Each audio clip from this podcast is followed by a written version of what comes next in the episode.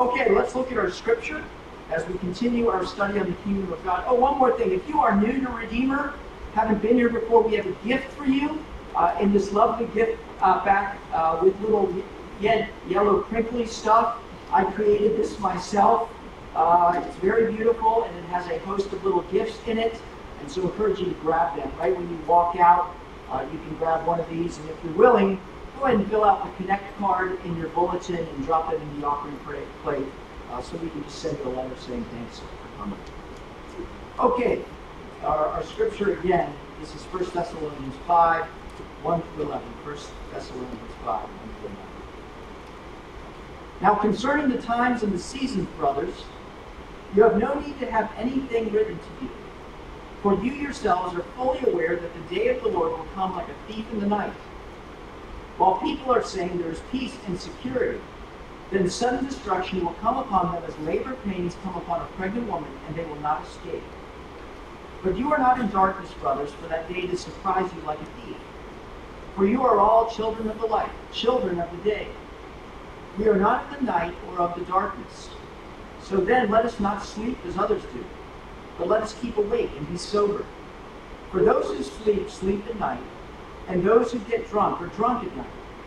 But since we belong to the day, let us be sober, having put on the breastplate of faith and love, and for a helmet the hope of salvation. For God has not destined us for wrath, but to obtain salvation through our Lord Jesus Christ, who died for us so that whether we are awake or asleep, we might live with him. Therefore, encourage one another and build one another up, just as you are doing. The word of the Lord. Well, it was mile 20, 2006, down on the boardwalk on Atlantic Avenue. I was running the Shamrock Marathon, and I wanted to quit. As I was laboring and suffering, a sweet thought came over my mind. What if I just laid down right here and died? it would be so sweet to lay down among the marigolds. I had come so far, having failed trying to uh, qualify for the Boston Marathon last fall in the Marine Corps. And I had run 20 miles and I was on pace, and yet there was so far to go. And I could not see the finish line. And so my tendency, my desire was to quit. Were it not for my good friend JT, who I had enlisted to run the race with me, I most certainly would have. But JT stood by me and shouting to me and encouraging me, he continued to say, We're not far. Keep going. Keep going. Have you ever wanted to quit the Christian race? The scriptures do characterize the race of faith as a race in which there is a beginning and there is an end. And we're called to run this race by faith in a God that we've never met toward a finish line that we can't see. So, what is it that stops us from quitting? From being overcome by the world? From laying down and dying? I think it's two things, really, in the end it's the hope of heaven, and it's the encouragement of our fellow brother and sister in Christ who sits in the pew next to us, who says, We're almost there. Keep going, keep going. As it is with us, it was the same way with the Thessalonians. They felt the pressures of the world squeezing them in, encouraging them to conform, to deform. And Paul here in this passage is encouraging them, reminding them of these eternal truths, just like I'm doing with you now. See, the crux of this passage is verse 11. Therefore, encourage one another and build one another up, just as you are doing. See, it's through the encouragement of one another that in the end, you and I, who follow Jesus Christ, will finish the race. Paul wants to give us three points to help arm us to encourage our fellow brother and sister. Number one, the certainty of the future. Number two, the responsibility of the present. And finally, number three, the foundation of the past. So let's look at these three points, starting with the certainty of the future. Paul begins in verse 1. Now, concerning the times and seasons, brothers, you have no need to have anything written to you. For you yourselves are fully aware that the day of the Lord will come like a thief in the night. Just like now, so it was back then. There were people predicting and persuading, trying to persuade the Thessalonian church that Jesus was coming at a certain period of time, in a couple of days. Or in fact, Jesus had already come and they had missed it. But Paul here is saying what is said throughout Scripture that the one thing that we know is that we cannot know. We cannot know when Christ is coming back. While the people are saying there's peace and security, then sudden destruction will come upon them as labor pains come upon a pregnant woman, and they will not escape.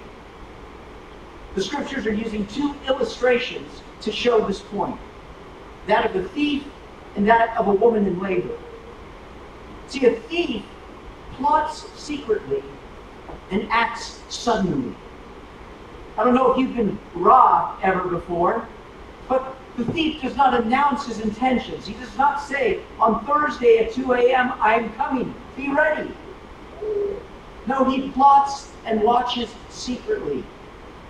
And when you are least expecting it, he acts suddenly. So it will be with the day when Christ returns. But also, he uses the illustration of a woman in labor. Although no one knows the exact time unless it's scheduled that it's time to head to the hospital, there is an inevitability about it, isn't there? Everybody knows that it's coming, don't they? The baby bump keeps getting bigger and bigger and bigger until finally the time that is anticipated comes. And as such, there is a suddenness to the day of the Lord and an inevitability of it. But notice how this day is portrayed in the scriptures by Paul. It's portrayed negatively because he's speaking about the world, not about believers. He's saying, while people are saying there's peace and security, sudden destruction will come upon them. And this translation in the Greek of sudden destruction can be translated total annihilation. A total wipeout will occur. It's like that tsunami coming over the ridge. And it will occur upon an unbelieving world that will not escape. There will be in the world this sort of laissez faire attitude. There is peace and security around us. All is well. There's nothing to feel, fear. For they will believe themselves secure. We love to rest in this peace as we live in the most privileged country in the world, do we not? We hear the sound of freedom flying over us day after day. Who can come against the mighty United States of America? And so we say that there's peace and security. Perhaps you're healthy and strong. You have your health and you work out. And so you look at your body and its strength and you say there's peace and security. Maybe you live in a strong community or you have good employment and it's easy to rest upon these great things and say there's peace and security in them. But the scriptures are very clear that none of those will withstand the day of judgment. All will be shattered. Then we have to ask the question is this right? That God has the power at the time of his own choosing to come and utterly destroy an unbelieving world? People sometimes ask me when they uh, don't believe in Christianity, why doesn't God do something about the evil in this world? We have a deep concern for justice as people, but it's a man centered justice. Man is the judge. But this is God's world, and God most certainly is just. And He will not allow it to continue on in perpetuity. In fact, if God does not bring justice and judgment on the world, He's not a, a just God. So, where does that leave me if I am to be judged as well? See, we have a fundamental need for peace and security in our lives. But the truth is, and we all know it if we pause to reflect upon it, it cannot be found in external circumstances. We can only find peace and security when we are made right with God, who is the judge. For you and I do not want to get to that day, that time, to discover our status with God. This is why Jesus came in the first place, didn't he? He came not as judge, but he came as rescuer. The Bible is very clear that all have sinned and fall short of the glory of God, and that none on their own merits can stand against the day of judgment. But Jesus came to be judged in our place. Jesus came so that on that day of judgment, whether it's through our dying before the day of the Lord or on the day of the Lord, we would be found righteous. He died a criminal's death, though he was innocent, because God demonstrates his life for us, and that while we were yet sinners, Christ died for us. 1 Peter 3:18 puts it this way: For Christ died for sinners, once for all, the righteous for the unrighteous, to bring you to God. And Jesus said, I am the resurrection and the life. Whoever believes in me, though he die, yet shall he live. And everyone who lives and believes in me shall never die. The wonder of the gospel is amidst the uncertainty of the day of the coming of the Lord, we can have peace and security now in his life, in his death, and in his promise. I got the call yesterday from my mother that my uncle, Fred, had died. My mother had five brothers and sisters, and this one was the first. So there is a lot of pain and heartache in the family. I remember Uncle Fred as a little kid. He was a brilliant man. He was a lawyer. In fact, he was so smart, he was actually the district attorney of San Antonio. He had a strong career, was married, two children, fit as a fiddle. In fact, he was a champion in the senior Olympics. But like everyone else, time eventually catches up. It was not the day of the Lord, but rather it was his time to go at age 80 when he passed. And I'm sure there will be platitudes written about him in the newspaper. And people will look back upon his life and say, he lived a good life. But there is not peace and security in the things that we did in the past. There's not peace and security from being the district attorney of San Antonio. The only peace and security we have to face the unknown is the fact that Jesus Christ died for us, and we can put our hope in him. And through him, there is hope for the resurrection from the dead. We live with, with certainty in an uncertain world, and the one thing we know is that we cannot know. Do you believe in the day of judgment? You might say that's nonsense, a fairy tale. And I would say to you, be wary, my friend. Everything comes to an end. But on what basis do you say there is peace and security? Is it in your working life? Is it in your neighborhood? Is it in your reputation? There is no lasting peace in that. Let your peace and security be in Jesus Christ. That brings me to my second point. If there is a certainty of the future, there is a responsibility of the present. But you, verse 4 says, are not in darkness, brothers, for that day to surprise you like a thief.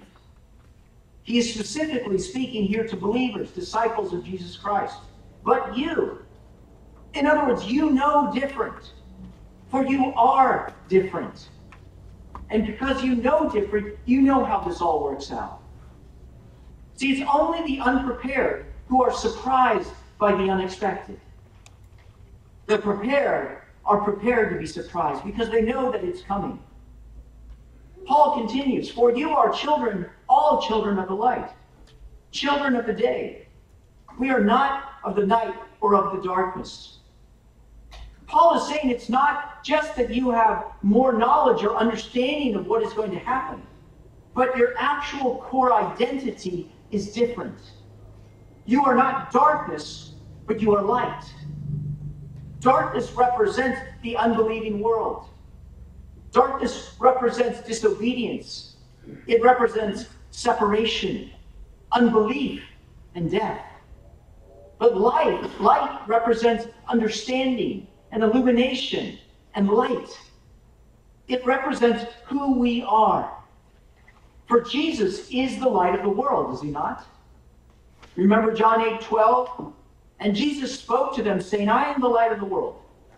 Whoever follows me will not walk in darkness, but will have the light of life. See, the wonder of the Christian faith is that we have him and he has us. We are in him and he is in us. And so we are not of the night or of the darkness. We are different, and so we believe different. And belief always, in the end, dictates behavior. So Paul goes on in verse 6. So then let us not sleep as others do, but let us keep awake and sober. For those who sleep, sleep at night, and those who get drunk are drunk at night. Because you are different, church, you can't sleep as others, meaning sleeping at night, meaning being dismissive of God's plan, dismissive of his rule, dismissive of what he is, who he is, and what he's doing. See, those who are of the darkness sleep and get drunk at night. Those who are dead in the faith are not watchful. They don't care. They're more busy with the things of this world, not preoccupied with the things above. Rather, church, keep awake and be sober. To be awake is to be watchful, is it not? It's to be in tune with what's going on around you, in tune with your responsibilities, with who you are, having your wits about you. And to be sober the word has a moral aspect to it. You live with self control. There is a gravity to your life. You understand that how you live matters because you are accountable to another. Paul is encouraging the church, and I'm encouraging you, that because we are surrounded by an unbelieving world, there is a temptation to conform to lay down and sleep, to deform to the world's principles and practices. But the scriptures say, rather, don't live like that. Verse 8 Since we belong to the day, let us be sober, having put on the breastplate of faith and love, and for a helmet, the hope of salvation. Do you know what this means, Christian? It means to become a Christian, a disciple of Christ, is to commit to a life in battle. A battle against darkness, wearing the armor of God. This passage actually comes from Isaiah 59 17 when it describes the Lord in battle. That he put on righteousness as a breastplate and a helmet of salvation on his head. And he put on garments of vengeance for clothing, and wrapped himself in zeal as a cloak. So we are to put on the breastplate, which goes over our heart, faith and love. Faith is belief and confidence in God and His plan and His purposes. Even in the midst of challenging circumstances, I choose to believe, and so I walk by faith and not by sight. But to wear the armor of the Lord is not only faith, but to have love for God and for others. Love for those around us, particularly in the pews next to us, and love for people who do not believe as we do. Love for even our enemies. Marx, who is a Christian. For belief will always in the end dictate behavior. And finally, to put on as our helmet the hope of salvation. That in the midst of whatever's going on, the hope of salvation informs our thinking. It functions as a north star, if you will, that helps us to remember that this is not the end, that we have an inheritance that is waiting for us, a kingdom that has our name on it, a king that is waiting for us to welcome us home. But I love what it says here. It does not say, like in Ephesians 5, to put on these things. But rather it says, having put on these things. See, this armor came part and parcel with you when you trusted in Christ. It's yours to use. It's already in your arsenal. And so, because of Jesus Christ, we can do these things. We can live in faith in an unbelieving world. We can live in hope of salvation in the midst of the difficulties and challenges of life. I wear around my neck something that was my father's. It's a 20 peso gold coin, kind of like the American eagle, but it's the Mexico equivalent of it. Ever since I was a child, I can remember as my father held me, him wearing this necklace. And so when I put on his necklace, and in fact, I can't take it off without actually having to undo the clasp, it's kind of complicated. So it always, I always wear it. I remember my father. I remember his faithfulness as a dad to me. I remember his love. I remember his steadfastness in leading the family.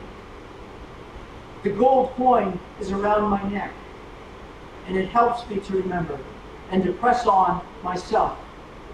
For I now step and wear his shoes. I resemble him more and more. The Father has given us something too, as you know. He's given us salvation through Jesus Christ. And He's given us the Holy Spirit, which we not only wear around our neck as a memento, but He lives in us and propels us on in faith. We have a sure inheritance, Christian, and it's been with us since the beginning. So you and I are in a battle, and you and I are equipped. We must be awake, and we must be sober. In our heart, we must trust and walk by faith and not by sight. Choosing to love the unlovable. Choosing to understand in the midst of misunderstanding. Keeping our mind and our heart fixed on Jesus, the author and perfecter of our faith. See, we have a bigger prize than simply existing in this world. So don't settle for a lesser hope. Don't settle for it when I find that perfect someone. All will be well. Or when I have that perfect body, everything will be great. When I have those perfect friends, where it's not enough. It's the hope of salvation that you and I will be found righteous. That the Father will embrace us as my Father embraced me and that we will enter the heavenly kingdom the sound of trumpets and the rejoicing of angels. We need to hear this from one another, do we not? For it's through the encouragement of one another that we will finish the race. This brings me to my final point the foundation of the past. How can we truly stand upon these promises? Are my words simple platitudes, self help comments to push us on? No, for verse 9 tells us, For God has not destined us for wrath, but to obtain salvation through our Lord Jesus Christ. It is God who has not destined us for wrath. It's God's plan from the beginning that God architected out through the millennia and God has never wavered in his promises for us.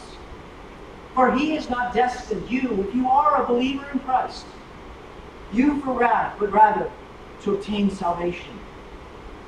Through not yourself and your abilities, but through Jesus Christ our Lord. Our confidence is in his work for us, and then our confidence is in his work in us.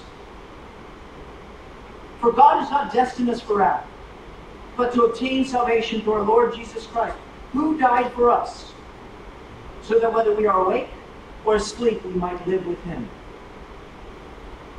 Notice it says that he died for us.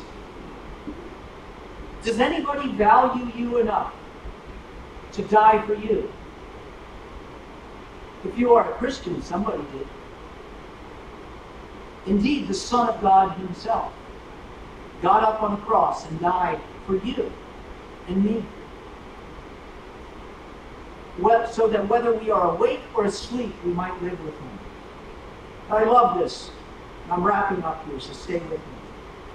When we see this word, whether we are awake or asleep, we think of alive or dead because sleep is often used to describe being dead. But this word in the Greek here, asleep, does not mean the sleep of death as it's used in all those other uh, passages. It actually means being asleep. See, I think what Paul is saying is that when you're faithful, and even when you're not being faithful, God is greater than your awakeness. And God is greater than your sobriety. See, we can leave going out of here saying, okay, that was a good pep talk. It's time to get serious. It's time to get going. I don't want to be caught doing the wrong thing when God comes. What if He discovers on that particular day I'm having a bad day? But the reality is, we're so fragile. We forget. We conform and we deform. But whether we're awake and we're walking fully in step with the gospel, or we're just asleep at the switch, whether we are awake or asleep, we might live with him. For nothing can stop the grace of Jesus Christ. Not even you or me. Makes you want to love him more and more anyways, doesn't it? In fact, that's the very reason why we follow Jesus. Therefore, Paul finishes, encourage one another and build one another up just as you are doing. Notice that it's a command. We are supposed to do this for one another. We need to do this for one another. Because we're at mile 20, are we not? There's a certainty of the future, but there's a responsibility of the present. And most of all, we stand on the foundation of the past. So we have a privilege to ask one another, as I often do, how's your spirit today? How are you doing, really? And we have a privilege to answer to one another. Been a great day. The truth of the matter is it hasn't been that good. I'm having trouble believing. And we can encourage one another. We're almost there. Keep running. Jesus finished the race for us. We can't lose. Let's keep running. Because it's through the encouragement of one another as we run step by step, moment by moment, hour by hour, that we draw closer and closer to the finishing of the race. Jesus could come back 20 years from now. He could come back 20 minutes from now. But he's coming back. And he's coming back for you and me and all who follow Jesus Christ. Have you made your decision yet? To bend a knee? To worship the good King? For our inheritance is not in ourselves, but it's in Him. Praise God. Nothing can stop. Let's pray. Heavenly Father, we thank you for these building blocks of faith, the certainty of our future that there is an inheritance kept up in heaven waiting for us. And the foundation of the past, that the blood of Jesus Christ has settled things once for all, so that whether we're awake or asleep at the switch, we will be with you. So, Lord, help us to live fervently, responsibly, soberly. And help us to take uh, uh, responsibly our privilege of encouraging one another, of running alongside as we run this race together. For it is together that we will finish it.